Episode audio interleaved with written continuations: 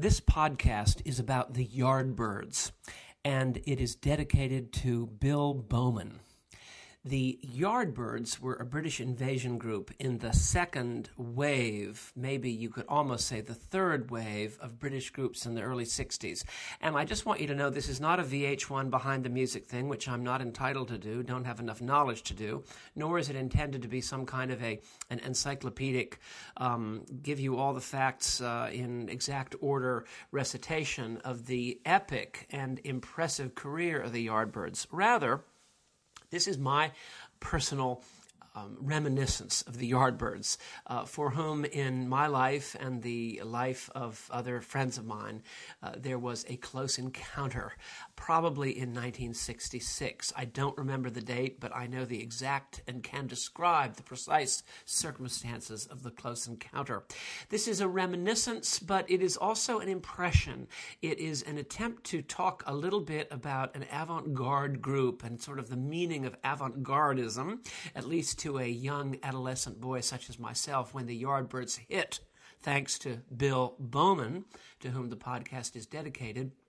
But it is also um, a, a, a, comment on the nature of sort of throbbing and primeval uh, uh, love action, to quote the Human League, um, uh, or uh, or the sort of primal energy of uh, of, of the all, the absolute, the Brahman, uh, God, um, the libido, and love, as the Yardbirds absolutely incarnate, at least in my own opinion. I want to talk a little bit about the sort of the what what happens to art before it completely goes insane and that will be in terms of the guitar solos of Jeff Beck and Jimmy Page. I speak as one who sits or stands on the verge of uh, of insanity, and uh, there is something very important about staying on the verge, or on the lip of the cup, or on the edge of the crevice, and then uh, learning from the uh, the expectancy. I also, as a religious man want to say something very brief about secular music. That is to say, music that has no explicit or implicit reference to anything beyond itself, to some meaning, some ultimate concern or interest, or some final eschatological life and death, uh, mortality versus frivolity, the our town dimension of life. This also comes to the fore in a brief discussion of the Yardbirds. Well, now, who were the Yardbirds? They were an English uh, group that came out of London with a, uh, a fabulous uh, vocalist, blonde vocalist who fit the bill, named Keith Relf. A fellow named, uh, I don't have the exact uh, facts in front of me, but I remember them. A fellow named Samwell-Smith, that was a hyphenated last name. A fellow named Chris Dreja, D R E J A, and uh, a fellow, I believe his name was Keith McCarty.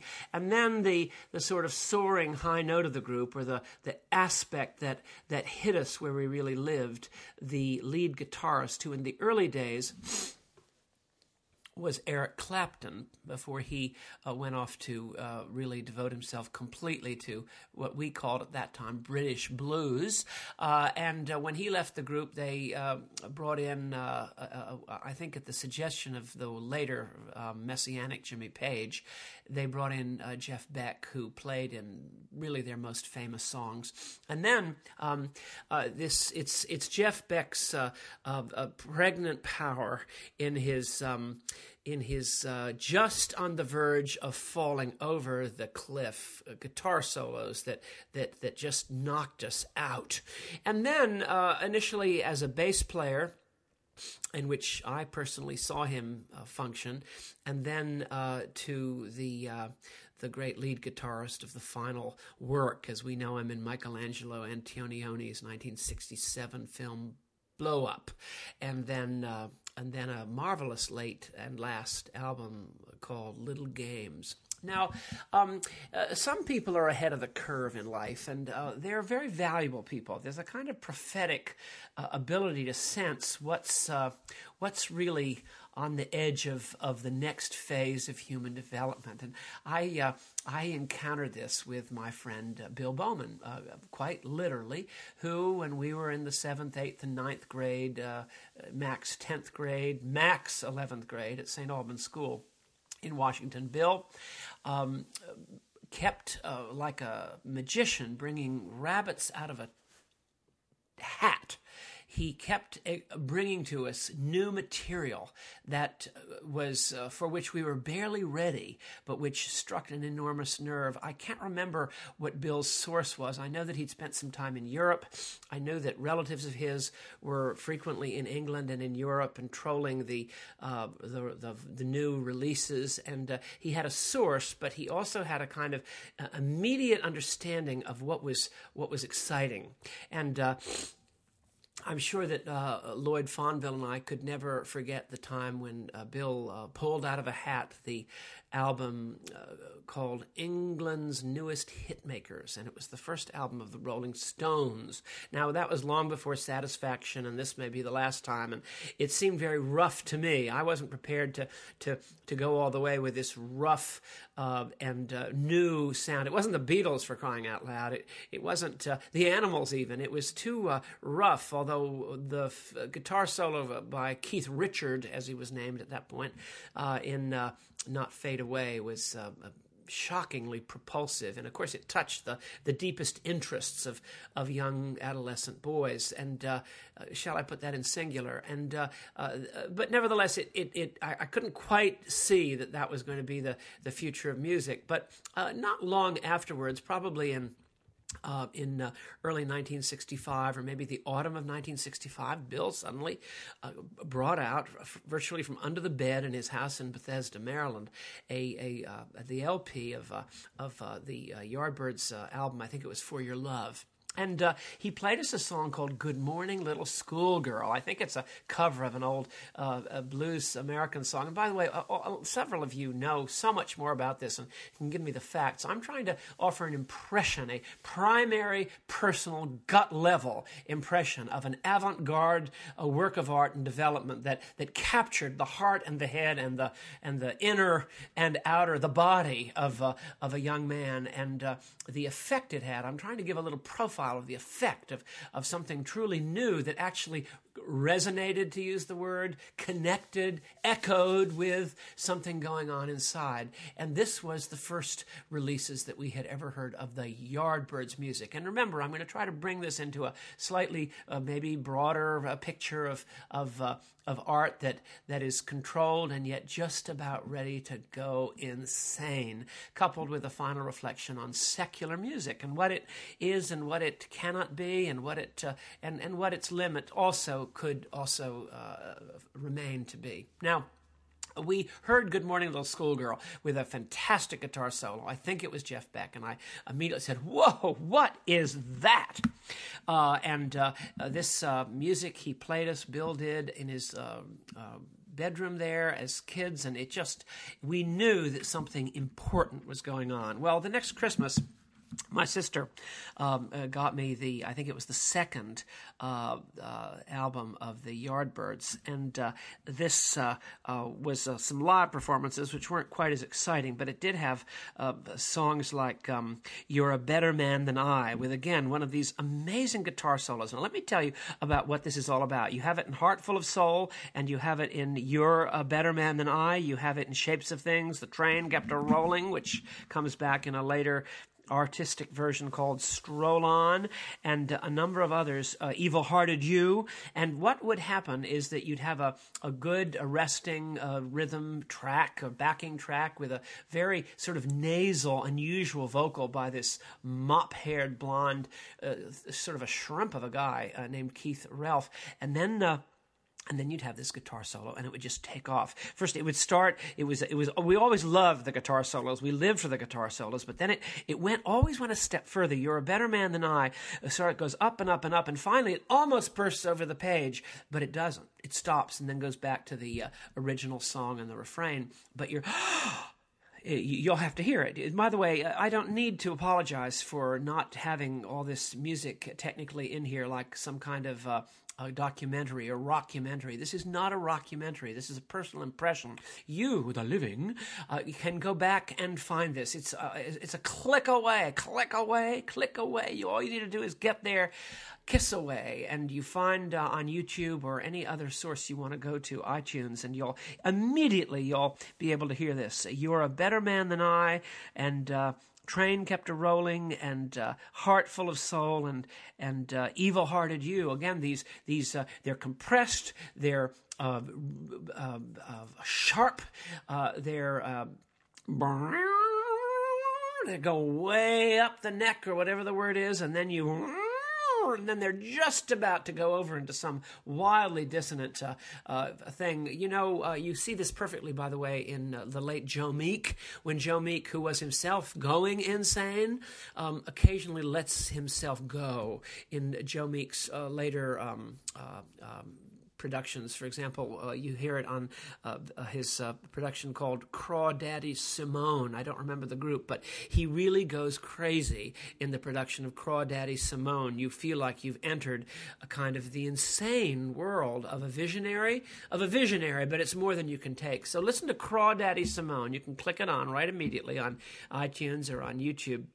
And uh, you'll see someone who, unlike Jeff Beck, has lost his control and goes over the edge into a truly weird and upsetting uh, mental derangement. And yet, it's a wonderful song. I happen to love it. it. It goes where most of us are afraid to go. It goes to the uncharted territory of the human catastrophe and the human confusion and the human human chaos in light of uh, mortality, uh, because it is so extreme. And why not go there? Well, in any event, uh, we heard the this music, and uh, again, we're we're talking uh, 1965, uh, late 1965, and it it knocked us flat. Well.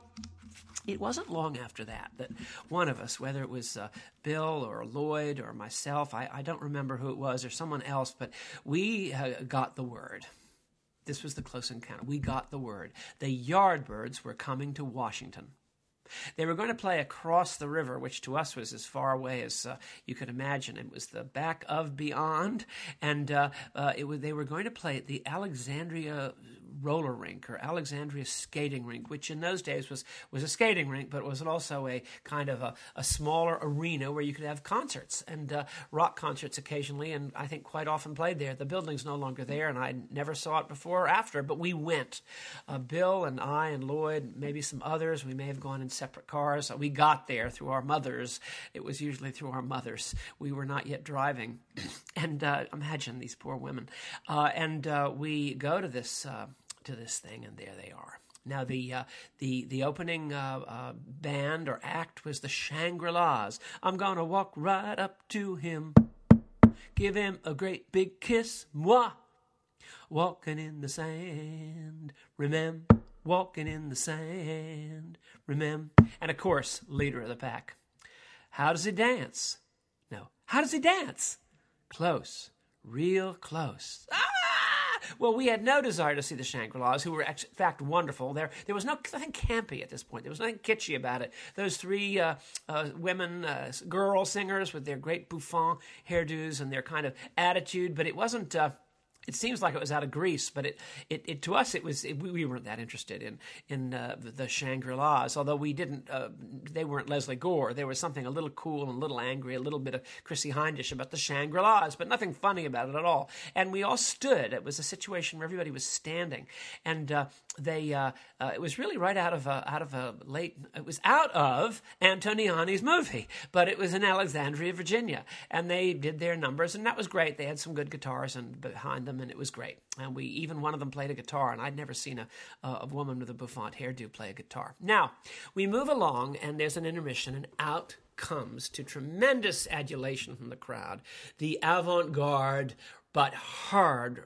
driving propulsive group the yardbirds now they all, my memory is they were all wearing white. Keith Relf was the obvious one because of his his uh, Beatles type, Brian Joneses uh, blonde hair, and he had his uh, his mouth harp, as we were just learning to say, his harp, which was his harmonica, and he was playing like crazy without one of those funny things that John Lennon later wore. Uh, of course, uh, Bob Dylan, you know, like braces, you know, uh, a retainer. He was just playing it with the microphone against this thing, and there were the others. They were wearing white shirts, but not sort of either a Nehru style or kind of Beau Brummell style. They medieval white shirts with uh, looking like Charles II. They were just white shirts and blue jeans or Levi's and black boots, of course, and they were just fan fantastic, and they were there was no sentimentality, there was no showmanship in the old-fashioned sense, although there was tons of showmanship. And they came out and they played all the songs we wanted to hear. I'm a man, and For Your Love, and Good Morning Little Schoolgirl, etc. But um, I later found out, of course, Jeff Beck, we know, we knew at this point, and we watched him like a hawk. He was the lead guitarist, and it, he didn't break his guitar, but we felt he might at any moment. There was such, uh, and yet they weren't sort of asking the crowd to like them. There was no uh, insecurity. They just came and they played and they played hard and they played long and it was fabulous. And every guy in the in the in the audience was just the congregation was electrified. Um, we didn't know till later that in fact playing with them that night it was not a late night concert. It was more like people like us who were, you know, in the tenth grade. It wasn't a lot of drunk, you know, college students. It was, uh, you name it. Anybody who was there was there. But it uh, was surprisingly young crowd, as I remember. And he, uh, he uh, I only have eyes for you. And they played, and there was a bass player who it later turned out was Jimmy Page. I mean, there we were, uh, Lloyd and Bill and I and the others. We were in the room with God. I mean, of course, it's a religious experience looking back on it, and I have no bones about it. It is a religious experience if by religion we mean trying to find our way back or forward to our greatest roots and our deepest concerns, uh, which obviously have a, a, tremendous amount to do with libido, and that, that age had everything to do with it. it. It was it was a total response, and Jimmy Page was, I believe, I later found out this is absolutely the case, and I think Bill has told me this, and I it went right by me, but uh, Bill Bowman has recently brought me into the truth that it was um, Jimmy Page on bass. And uh, Jeff Beck on lead and Ralph and two others. And it was just beyond belief good. And it was short and sweet and powerful. And we were just out of breath and we'd never heard anything like it. Now, you have to see this is avant garde music. This is not Freddie and the Dreamers or Herman's Hermits, which we liked too, at least I did. But it was, uh, it was something, it was hard and sharp and new and uh, moving always in the, in the direction of the, of the, of the weird. And uh, it wasn't Frank Zappa, because we didn't know about that, but it was, uh, it was definitely, and it wasn't artistic in any conscious sense that we would use that word, like uh, you know, Les Enfants du Paradis or Black Orpheus. It was it was something energetic that was tapping into something, but in a futuristic way, shape of things. Now, this is not a religious group. In the this is a secular group. There is no redeeming social significance that I can find in any of the Yardbird songs, except a little bit of psychedelia later on, a little bit of Timothy Leary, maybe en practice, uh, praxis, uh, but there's nothing of that uh, of any kind kind of wider context that I could see. Uh, but uh, there was this futuristic dynamo uh, happening in front of our eyes, and we, we heard it in the in the the, the, the guitar experimentation that that was never kept, uh, never lost contact with its core rhythmic libidinal uh, bass uh, and uh, uh edge that uh, got every guy going. And uh, this was music that was always pushing what we now call the envelope, but never going over, which is a very powerful thing because it lets you go over the edge. It lets the listener. It doesn't tell you what to think. It carries you right to the very edge of whatever. There are many words for this, but whatever the kind of final fruition is of the of the energy and the movement. But it it pauses. And so it did. It pauses on the very edge, except in one notable exception. Now, here we were with an art that was uh, uh, so powerfully arresting and stopping of any other analysis that we're, we're stunned. It's not the Beatles. Uh, it's not art, uh, nor is it catchy, but it captures us in a, in a new place where we're really ready to be captured. And uh, these guitar solos, one after another, and we saw them when we were, of course, converted. This is a lifelong religious experience to, at a certain age, to encounter a, a degree of energy, talent, and uh, prophecy, as the Yardbirds were for us. And we knew it at the time, although we wouldn't have used words like this, but we would have used a few, like, that was so cool. Can you believe that? That was uh, sort of our way of saying what I think I'm trying to say now uh, in a in a slightly different uh, sector of my human journey. Now, um, I went to France the following summer for the first time and uh, was always looking out for things. Uh, I do remember listening with my French uh, uh, friend over there uh, on the t- Paris uh, radio show uh, for teenagers called Salut les copains. I remember listening to Over, Under, Sideways, Down. That's how the French announcer, the Les Yardbirds, uh, avec Over, Under, Sideways, Down.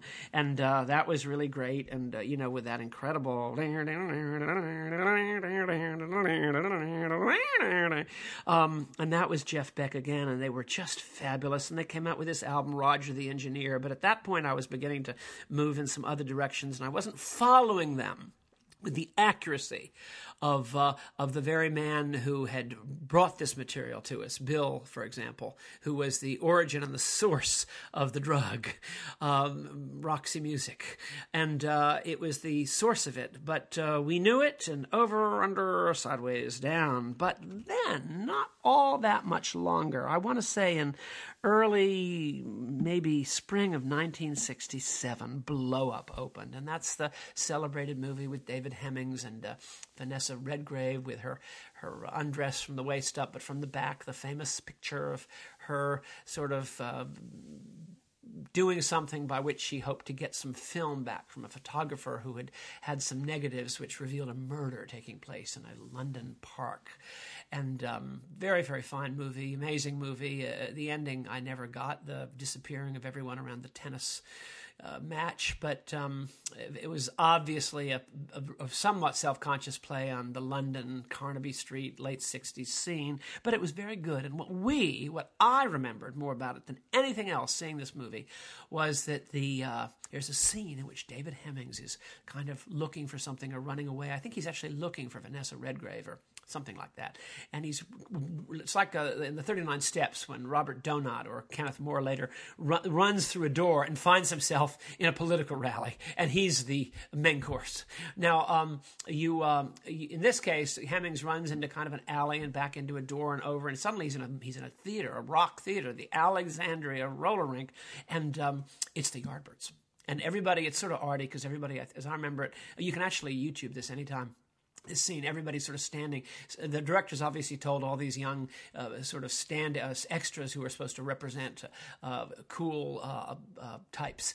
Uh, they're all standing there in London, still like statues, except two people I think who are dancing. But he comes in, and the Yardbirds, as opposed to everybody who's standing stock still, the Yardbirds are going wild. And there's Jimmy Page and Jeff Beck and Ralph and the two others, and they're playing "Stroll On," which is like the train kept a rolling. And "Stroll On." Which finally has Page and Beck, one of the rare times, I think there were two others, but this was one of three times on tape that they were captured playing together for the Yardbirds. And when it comes time for the for the instrumental break in Stroll On, they go nuts. They they're two instrumental breaks, and the second instrumental breaks is like Crawdaddy Simone. The guitar's going and it's absolutely crazy. And in the uh, movie, we foreshadow the Who, or maybe we simply reflect the Who, because Jeff Beck takes his guitar in the movie and is so angry at an amp that's not working right that he uh, smashes his guitar, uh, destroys his guitar completely, smashes it, destroys it with his boot jack,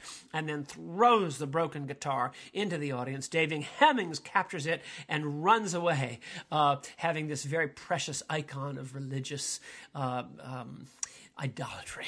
I mean, there he is. He's found what he's looking for in every way and the look of it. I mean, you can put every layer of significance on it you want to. He's found what he's looking for and he runs through the uh, crowd and they're chasing him because they want it too. Well, the stroll on the Yardbirds, in my opinion, is the high point because it goes all the way over. But others would say that the earlier uh, songs like uh, "Mister, You're a Better Man Than I" and um, um, uh, "Over Under Sideways Down" and uh, "Evil Hearted You," many others uh, hold the line uh, in the face of mental illness and uh, and Stroll On crosses the line. Well, um, this story has a good but also unhappy ending. Uh, Keith Relf, I think, was electrocuted uh, not long after he um, went on on his own and began to record. I think they're sort of limp, but who am I to say? Uh, but he, they did do the Yardbirds with Jimmy Page on lead guitar and no longer Jeff Beck. Did a concluding uh, album called Little Games, which is actually very good. The single version of Little Games has an, one of these incredible, on the verge of despair, on the verge of uh, insanity. Wonderful guitar solos by Jimmy Page, and now we're beginning to. You can begin to hear a little bit in them of uh, of Led Zeppelin. It's actually there. And then they did a song. Uh, uh, the last one I'll talk about is called Goodnight Sweet Josephine. And the U.S. version, you got to hear it to believe it. It was, I think it came out about, uh, this is, we're talking about early 1968, right, right, right uh, at the time of uh, when we're all in the, you know, in the, uh, the, the, the, 60s are really hitting massively. And Goodnight Sweet Josephine, which is about a streetwalker from Clapham who's looking at all the guys so as to grab them. And everybody likes her. She's a sort of a streetwalker with a heart of gold. And uh, it's a delightful song and uh, dear, actually. But then all of a sudden, right in the middle of this sort of almost a music hall ballad that, you know, I'm Henry VIII, I am, you know, a music hall ballad, suddenly there's this unbelievably virile guitar solo that just shakes the house. It shakes the house, and that's in uh, "Goodnight, Sweet Josephine," which was something like their last uh, single. And then Ralph was electrocuted in a, I think it was an accident relating to an electric guitar in his home, and uh, he died. And uh, the group had already split up, and we know what became of the the great fortunes of uh, Jimmy Page. God, and uh, we had seen him in his pre incarnation or in his Egyptian captivity prior before the moment of blessing. Thou art my beloved Led Zeppelin, and in thee we are well pleased. Well, that's pretty obvious to say. It's a little cheap, isn't it? A little easy, but but there, that's the way we saw it.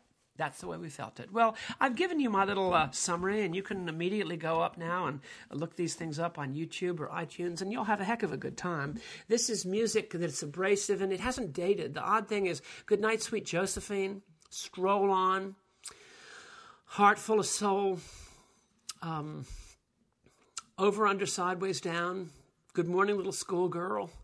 There are others. These songs, if you listen to them today, are just as electric and uh, shoots through you, vibrating as uh, they were when they came out. And that's really probably the mark of art, which is not about an idea that someone has gotten, a concept that one has crafted, a, so a, notion that one has tweaked, to use the awful word. There's no nuance to it, although uh, it's so archaeologically and subterraneanly in touch with the deepest uh, drives of people uh, the drive's ultimately for love, but we could also talk about sexuality. We can talk any way you want to, any way you want it. Um, it's uh, so deeply in touch because of some inner level, like Jack Kerouac talked about. You know that inner, deeper, that deeper vibration underneath uh, all the surface things that vibrates with the listeners and the Alexandria roller rink or uh, in a bedroom of a young man and his friends in the eighth or ninth grade in Bethesda, Maryland, long, long ago in 1965. These uh, these uh, universal chords get touched and they never vary. And I still listen to this stuff and love it. Now, I want to just close with a word on secular music. I've loved the Yardbirds for many years, and I return to them about every six weeks and have to spend a day just listening to the Yardbirds. And the best collection, by the way, there are many collections that you can get all this stuff, and you can now get it, of course, through iTunes. But if you want to, uh, uh, with liner notes, a really good DVD, uh, uh, CD of it, you would get the Rhino collection, which is called the Yardbirds Ultimate. Sorry, the Yardbirds Ultimate double CD collection by Rhino, and it is uh, really good. And uh, here you have uh, the whole story told. Um, the music uh, is not referring to anything else but itself. Yes, there is uh, the psychedelic aspect in a song called Psycho Daisies and uh, Happenings 10 million years ago or something like that. And you have um, shapes of things to come, shapes of things.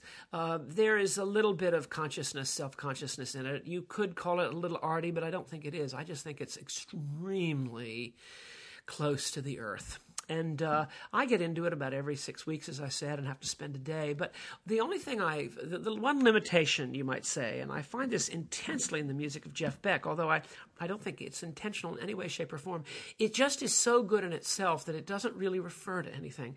There's no paradigm, there's no narrative, there's no meta narrative, there's nothing uh, you could write. Somerset Maugham could have today would write a most extraordinary long short story about the career of the Yardbirds, or at least through the eyes of one of them, probably not one of the famous ones.